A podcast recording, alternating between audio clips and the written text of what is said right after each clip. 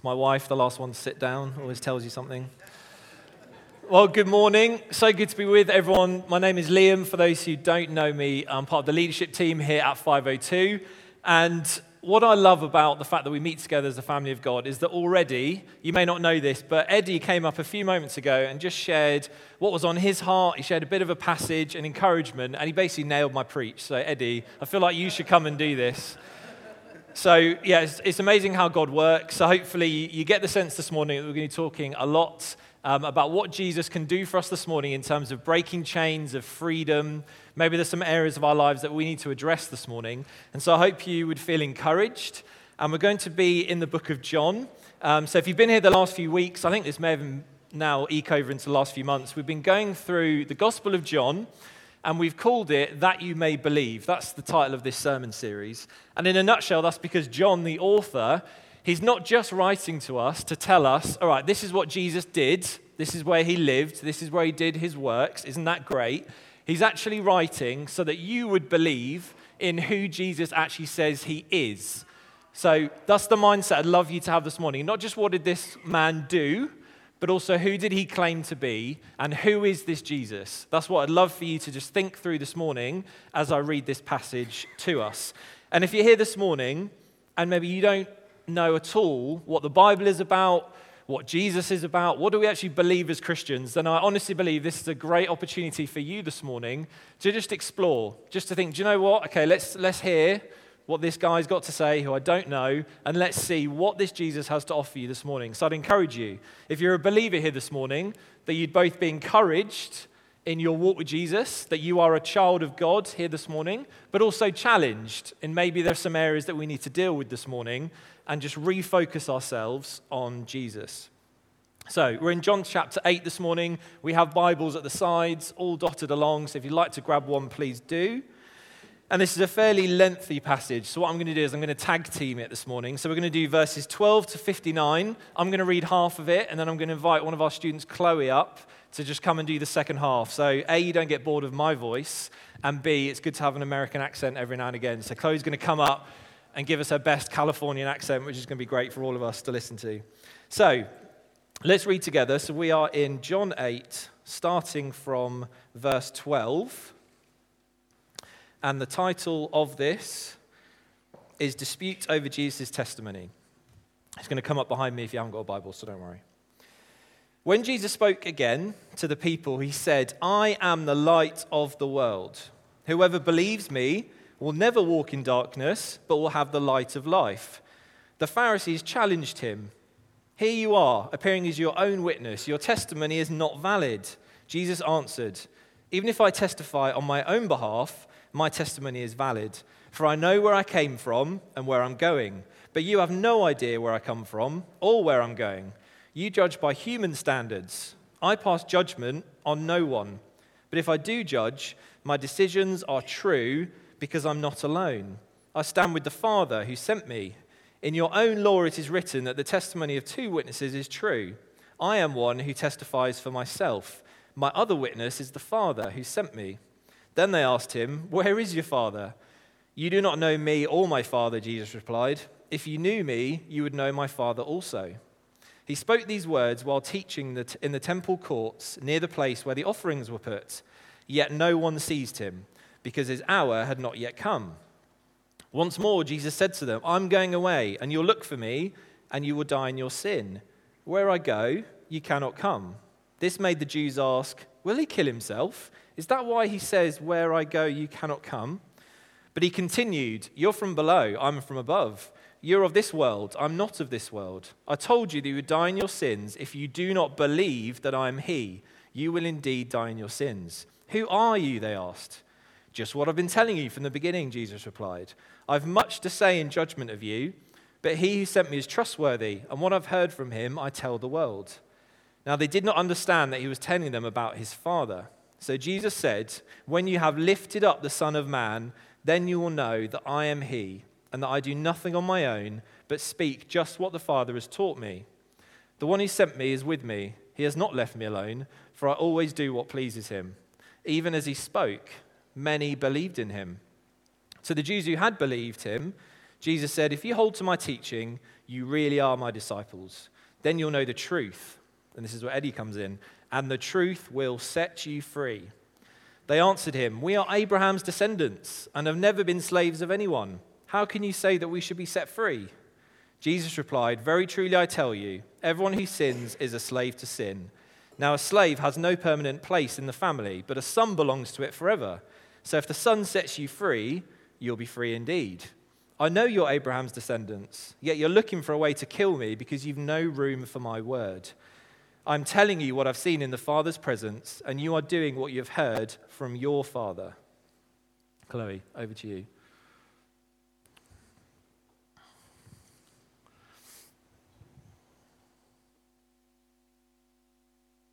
Oh, thanks. she can be loud.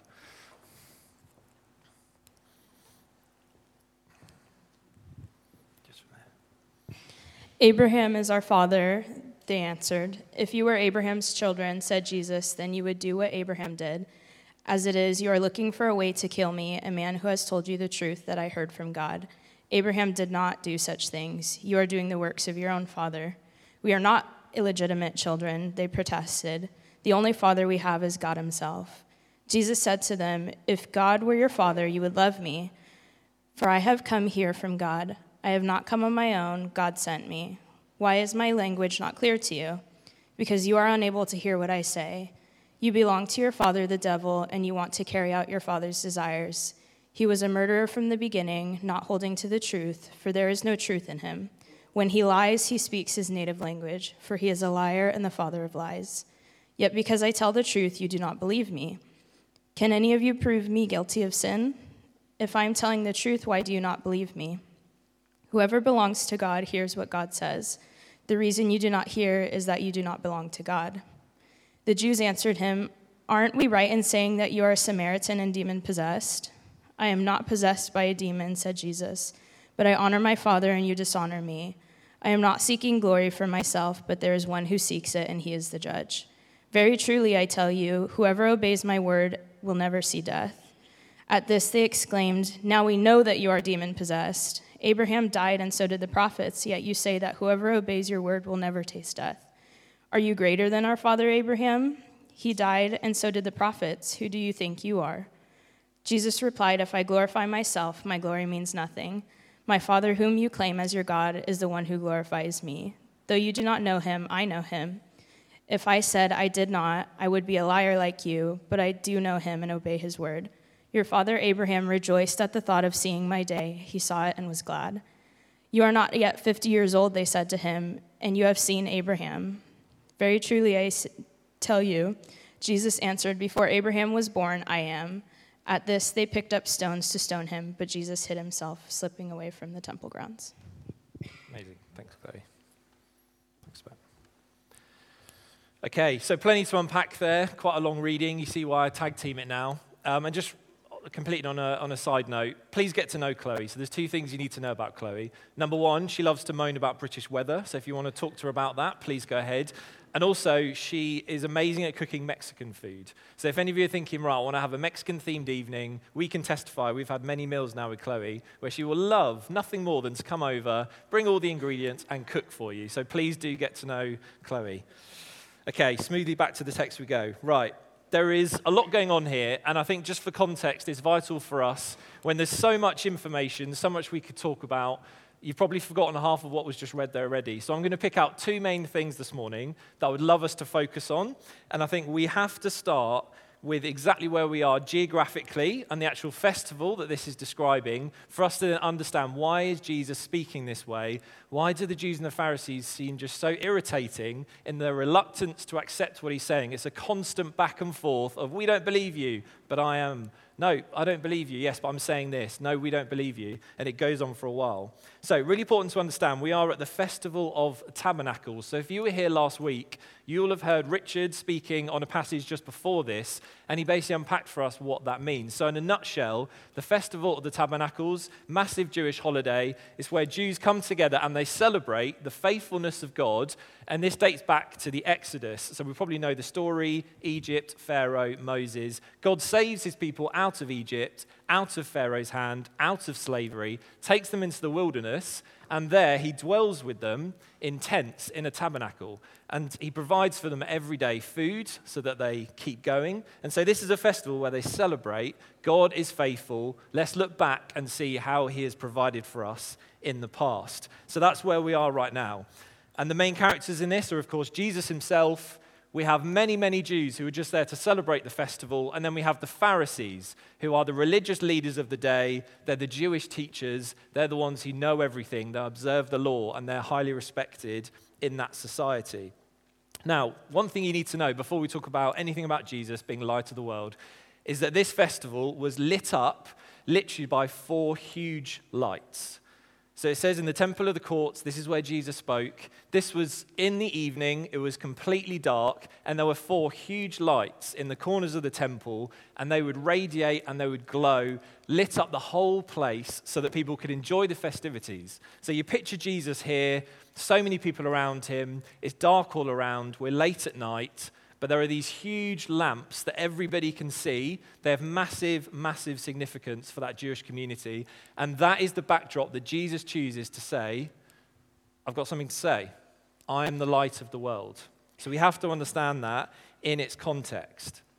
So you can't see it very well because it's a sunny day.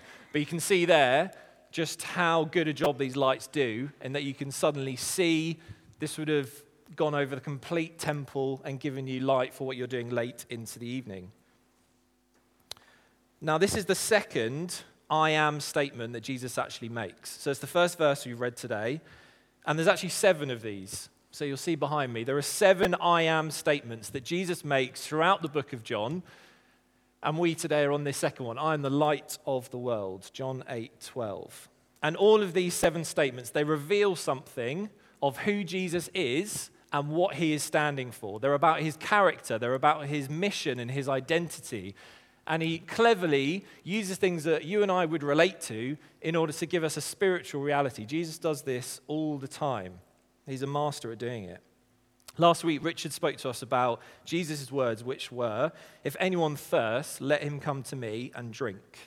So we've got that physical water analogy. Obviously, today we've got light of the world. People can relate to the light. I've just said about the lights above this festival. You've got things that people can actually get hold of. The vine would have been so important to people. The good shepherd, livestock was such an important part of Jewish way of life. These are all things that Jesus is putting a hook out and saying, all right, you're going to understand this because I'm going to speak in terms that you can relate to. And darkness is all around this festival. Away from the lamps, you move away, it's dark. So Jesus is using a physical reality to actually talk about a spiritual reality for anyone there who is willing to listen. And my question for you is this so, what does that actually mean then for Jesus to say, I am the light of the world? If someone asks you that on the street tomorrow, what does it mean when Jesus says he's the light of the world? I don't get that at all. And what does it mean for us to have the light of life? Because that's what Jesus says. If you believe in me, you have the light of life. Well, the reality is that all of us, you may agree with this or not, but all of us are naturally children of darkness. We are flawed people. None of us in this room are perfect. None of us in this room are saintly. We all mess up. We all get things wrong. And we are alienated from God. And this comes back to the fall in Genesis. Ever since Genesis, where we disobeyed God, there's been a chasm between us and Him. And there is something that needs to happen, some exchange, something to bridge the gap so that we can know God again.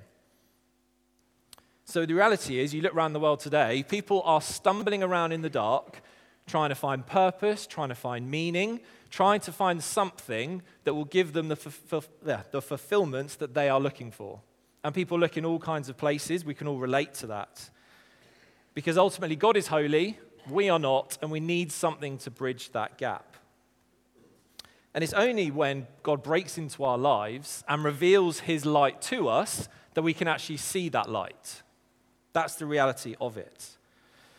And in this passage, we see that God the Father chooses to reveal himself to us through Jesus. So he makes the first move in order to say, Gateway, I want to love you. I'm sending my son. Please listen to him. Please obey him, and he will give you life. He will be the light of your life. But it's a choice. And I remember this exact experience in my own life, making that choice. I was at university, age 19, a few years ago, and I had this choice to make. I felt awful in a pretty dark space. Didn't like the course I was doing, fumbling around for meaning, broken relationships, making stupid choices, away from home, didn't have a good church family or any kind of support. And I genuinely felt there's got to be more to life than this, than what I'm living. And I genuinely, I'd grown up in the church, so I knew the Bible. I knew what God wanted to say to me. But as a pastor's son, I'd always lived through my parents' faith. So I'd grown up in the church, but it's very easy. If you're a pastor's kid here, you may relate to this. Very easy to just memorize the right things, be at the front of church, go to youth group, go and do whatever you want. And people think, oh, well, he's part of this family, therefore, you know, they're fine. Whereas actually, I never made the faith my own. And so it took me going to university to realize that I needed Jesus for myself. And so I cried out to him. I was desperate. And genuinely, I couldn't do anything until he revealed himself to me. I asked him to reveal himself to me. And the next day, genuinely, after saying that prayer, I woke up and I felt completely different. Can't explain it to you. If someone comes up to me and says, prove it to me, all I can do is say, well, if you knew me before and you knew me after, let's have a conversation. But it was genuinely something changed. The light was switched on. My desires were different. The way I saw the world was different. I actually wanted to read the Bible. I wanted to actually get stuck into church. I wanted to live for Jesus for the first time. And it's hard to explain. But he genuinely came into the darkness and gave me his light. Because the reality is, when a light is shone into the darkness, the darkness has nowhere to go. The light overpowers darkness and it reveals the truth. It reveals what was there, but what you couldn't see in the dark. And this is exactly what we see with the Pharisees in this story. The light of Jesus penetrates their hearts and it shows what's actually there. None of us can hide from God. The reality is, He sees our heart, He sees our thoughts. And they are shown up in this instant. Now, I'm not saying for a minute that as soon as you accept Jesus in your life, you know, you are living a radiant life where you don't have trials and life's still not hard and you still don't get upset. It's still a battle every day. But that day for me in 2012, May 2012, good one and light one in my life. And so, whatever happens now, that'll always be the marker in my life. Life happens, things go wrong. Of course they do. But ultimately, that was the day when the light of Jesus came into my life. And this is amazing news. This is literally the gospel message. So, when is Jesus actually going to be fully realized as the light of the world? He says it here. The Jews don't understand. Often we think, okay, great, that's quite an abstract thought. I don't really know how that applies to my life today. I'm here on a Sunday morning. Give me something practical that I can take away with me. Well, in verse 28, he says the answer. He says, When you have lifted up the Son of Man. So, the amazing thing about Jesus is that yes, he's the light of the world, but he's not far off. He's not like a star out there where you can look but don't touch. He is actually our sacrificial Son. He is our sacrificial light who has come to die for us so that we can know the Father.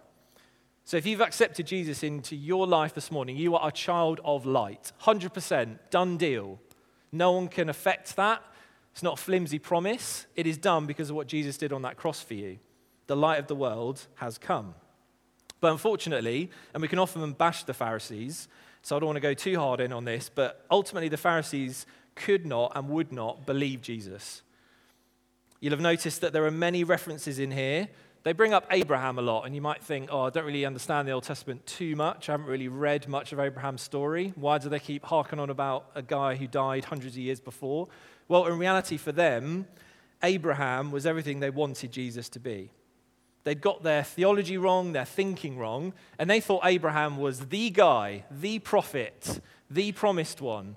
And they were like, Jesus, you need to get in line with this, and you need to think about Abraham. Now, the irony is, of course, if you know your Bible, Abraham lived his whole life looking forward to what was going to come. He was literally waiting for Jesus, for the Messiah to come.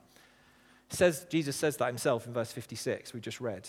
So the Pharisees are blinded to this truth that is right in front of them because they've hung their hats on Abraham as the great I am, when Jesus has literally just said, I am the light of the world those seven I am statements, but they're blinded to it, and so often we are as well. Simply put, they just did not believe. So let's quickly talk about belief and how that applies to us this morning. Here are some of the things that the Pharisees say to Jesus that justifies and shows their unbelief. It says this Your testimony is not true because you bear witness about yourself. Verse 13, Abraham is our father, not you, verse 39. You have a demon in you, verse 48. And they picked up stones to throw at him, verse 59. So we can read this and we can think, oh, Pharisees, what on earth were they doing? Very, very simple. If Jesus was right in front of me right now saying these things, I would bow at his feet.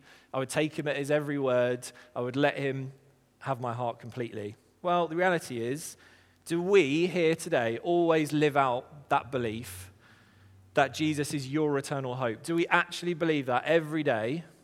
Do we actually allow it to shape us? Or is it something that when we do our 10 minutes a day reading the Bible at most, we kind of clock into and then clock out again and go and do our day? The Pharisees didn't believe. For all their theological study, for all of their devotion to the scriptures, they observed the law down to a T. So you've got to say, they were impressive in the way that they were able to discipline themselves, but everything they did was shallow. And as I've said, they get exposed by the light, and it shines right through them, and it shows that their hearts are actually dark. It's not receptive, it's not warm towards Jesus at all. It exposes them. They've got all the head knowledge in the world, but no heart knowledge. So, do you know that you, we can actually read our Bibles every single day we can attend conferences, we can do New Day, we can go to these big, lovely conferences, we can sit in the front three rows of church every single week, we can read fat theology books, and actually, it may not shape and mold you as a child of light at all. We can do that, tick it off the list, but if we're not engaging with what we read, if we're not engaging with the Holy Spirit as we go about our day, it's not actually impacting us. And this is what we find with the Pharisees. So I find this really helpful. Um, author of Holier Than Thou, which is a book basically on the, the holiness of God and how if we believe God is holy, then it helps us to trust him. This is Jackie Hill Perry, who wrote the book. She says this about the Pharisees. They dedicated their lives to the study of God's word, searching them as if they'd find eternal life in the very words themselves, when in fact, if they only believed what they knew, they'd know that eternal life was found in Christ and Christ alone. And I think we can relate to this if we really think about it because we too can struggle to believe and trust God. I don't know what you're going through at the minute. I don't know what your circumstances are. I don't know whether you've got relational breakdown going on or you're struggling at work or financially you're thinking, what am I going to do? I have no idea what's going on personally for you, but there's something in all of our lives that actually we would say, I need Jesus to break in this morning and help me with this area of my life. I'm sure there is. I think one of the big reasons that we can struggle to trust God and to take Him at His word is that I think we're not very good at trusting people. So people let us down, people lie to us, people don't show up when we need them to. And in an earthly sense, like we're all part of this. We all let others down and they let us down. None of us are 100% honest and truthful. So we all contribute to this. And so I think generally we can then say, oh, well, in that case, I don't think God the Father's any good because my father did this. Or actually, my friendship group, yeah, my church that I used to belong to, no, they led me down this road. And so actually, we don't trust others well. And we don't follow others well. Think of leaders, just athletes or politicians or church leaders or business people. People fall all the time. They lie, they fall. We see that and we think, well, I'm not going to follow that then. I'm not going to easily put my trust in someone just because they tell me to. And so we can be quite cynical. But let me tell you this, because this is the encouraging point. None of these things apply to God because God's character is faultless. It is impossible for God to lie. Two examples of this. Titus 1, verse 2 says, In the hope of eternal life, which God, who does not lie, promised before the beginning of time. And in Hebrews 6, it says, By two unchangeable things in which it is impossible for God to lie. God's character is completely flawless, He is perfect. And so, what He says, it's not a case of, right, I'll weigh this up.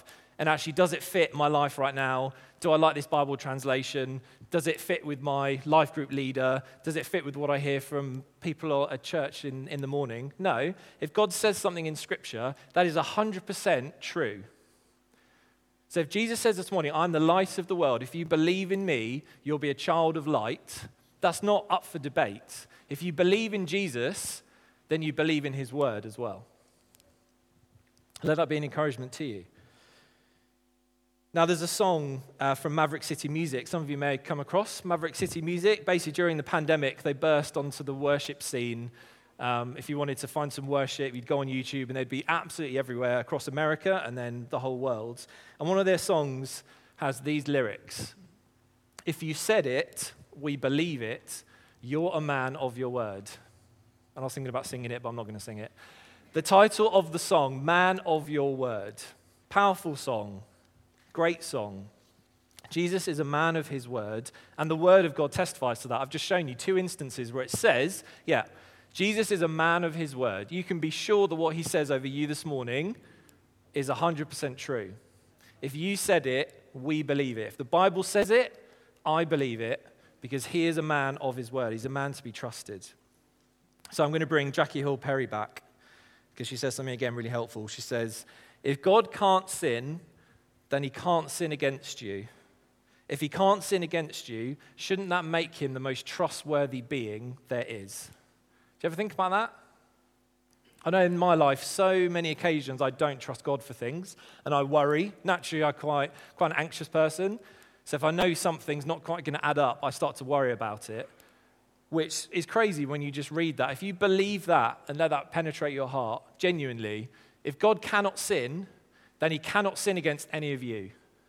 And if he can't sin against you, then surely that makes him the most trustworthy being there could ever be in your life. So we should be first and foremost trusting that what he says is 100% the truth. He's not going to lie. He's not going to let us down. He's not going to leave us or desert us. He's not going to lead us down a certain road and then say, oh, actually, yeah, sorry, I sent you the wrong way. We can trust him with our lives. So don't be a Pharisee this morning. Believe that Jesus is who he says he is, despite how you feel this morning. Again, I don't know how you feel this morning, but actually, our feelings shouldn't actually trump the word of God. Bible up here, feelings down here. So often we feel like this, therefore God is like this. That's not how it should be. Now, let's quickly talk about truth. So we talked about belief, let's talk about truth. So, in complete contrast to the Pharisees, it says in verse 31 that there were Jews who had believed his words. So, lots of people did understand what he was saying. And to this, Jesus said, If you abide in my word, you're truly my disciples, and you will know the truth, and the truth will set you free. This is why I love that Eddie came and brought that exact line, because that is what we want today the truth to set us free. Because the world in 2023 would have you believe that there is no the truth, there are lots of truths. You can make your own truth, live your own truth. If you want to feel this way, great. No one can say anything against you. If you want to act this way, you do you, that's fine. But the reality is that's not true because Jesus is the truth. Jesus Christ reigns.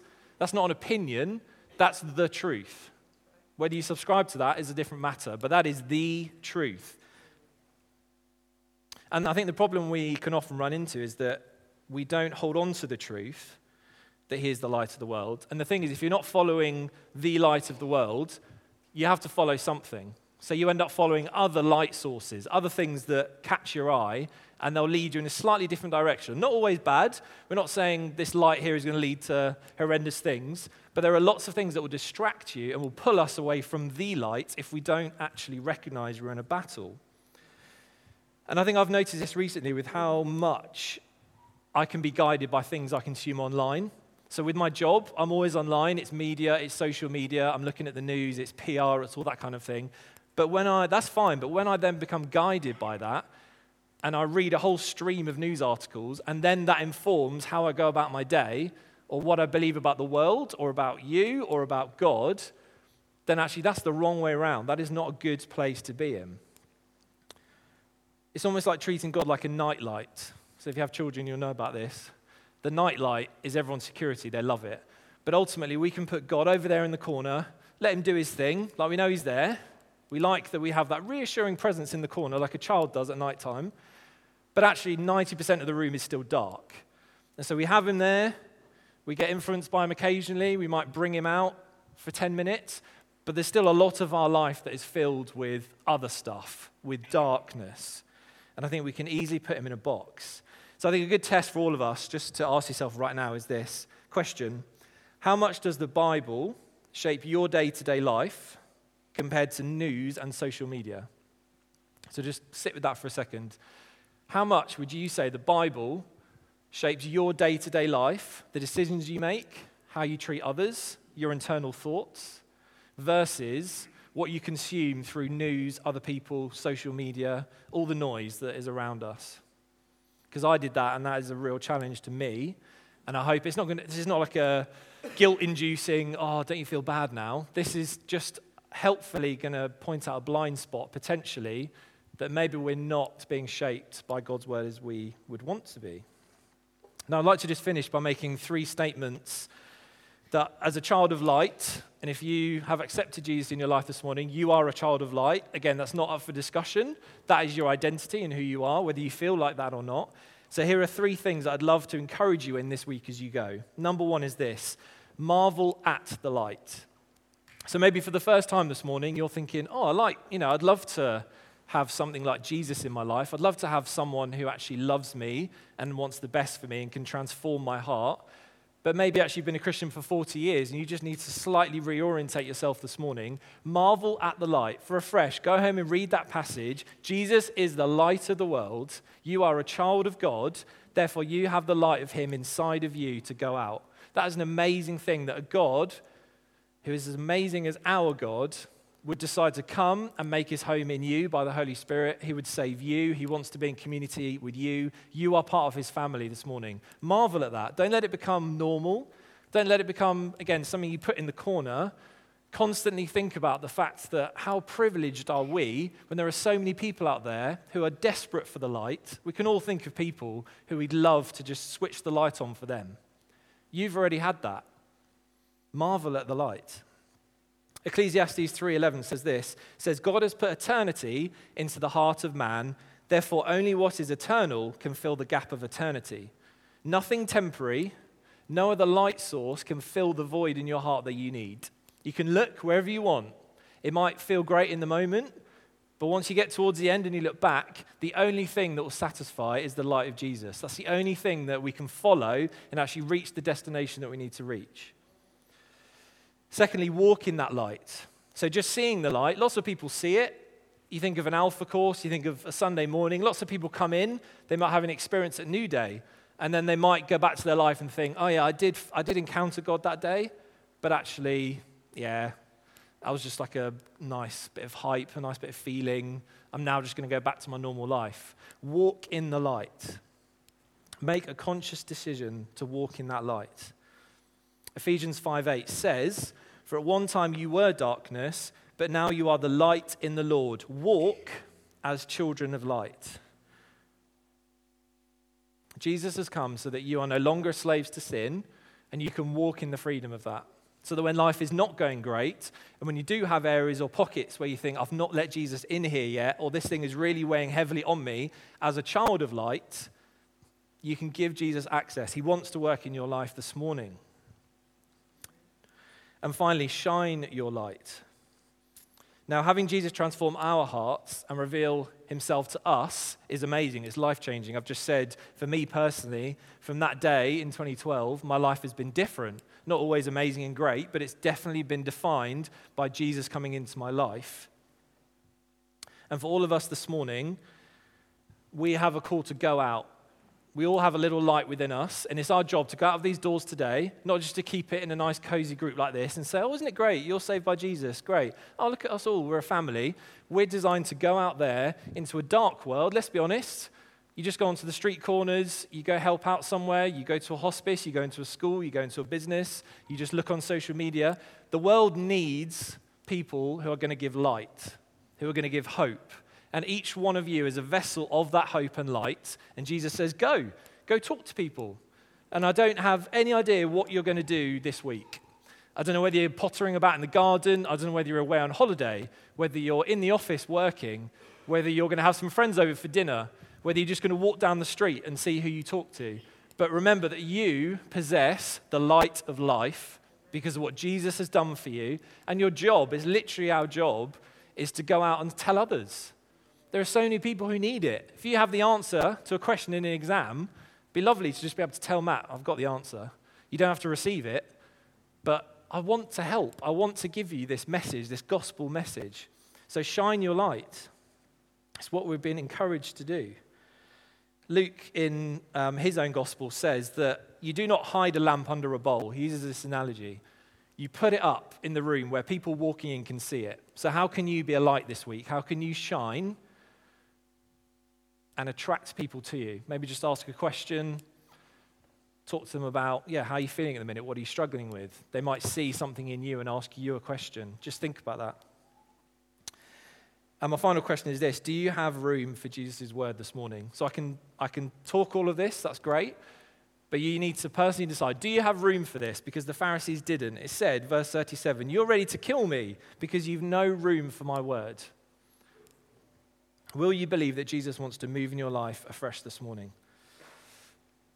And just as a, f- a final challenge, I think, you know, if, if we're honest, it's probably two groups of us at least here this morning. Some of us are feeling really trapped in our circumstances. Don't know what they are, but we are feeling trapped in our circumstances. We can't see a resolution. Maybe we've been in this for years. Maybe it's a current thing going on. But ultimately, I think there are some people here trapped in circumstances that don't see a resolution. It's weighing heavy. And it's just making you feel, yeah, I am guilty or I am not worthy of this. I need God to break in. And then also just people who are struggling with sin and shame. So I've already said, we all mess up, we all hurt others. That's just the reality of it. Even as a child of light, we still get things wrong.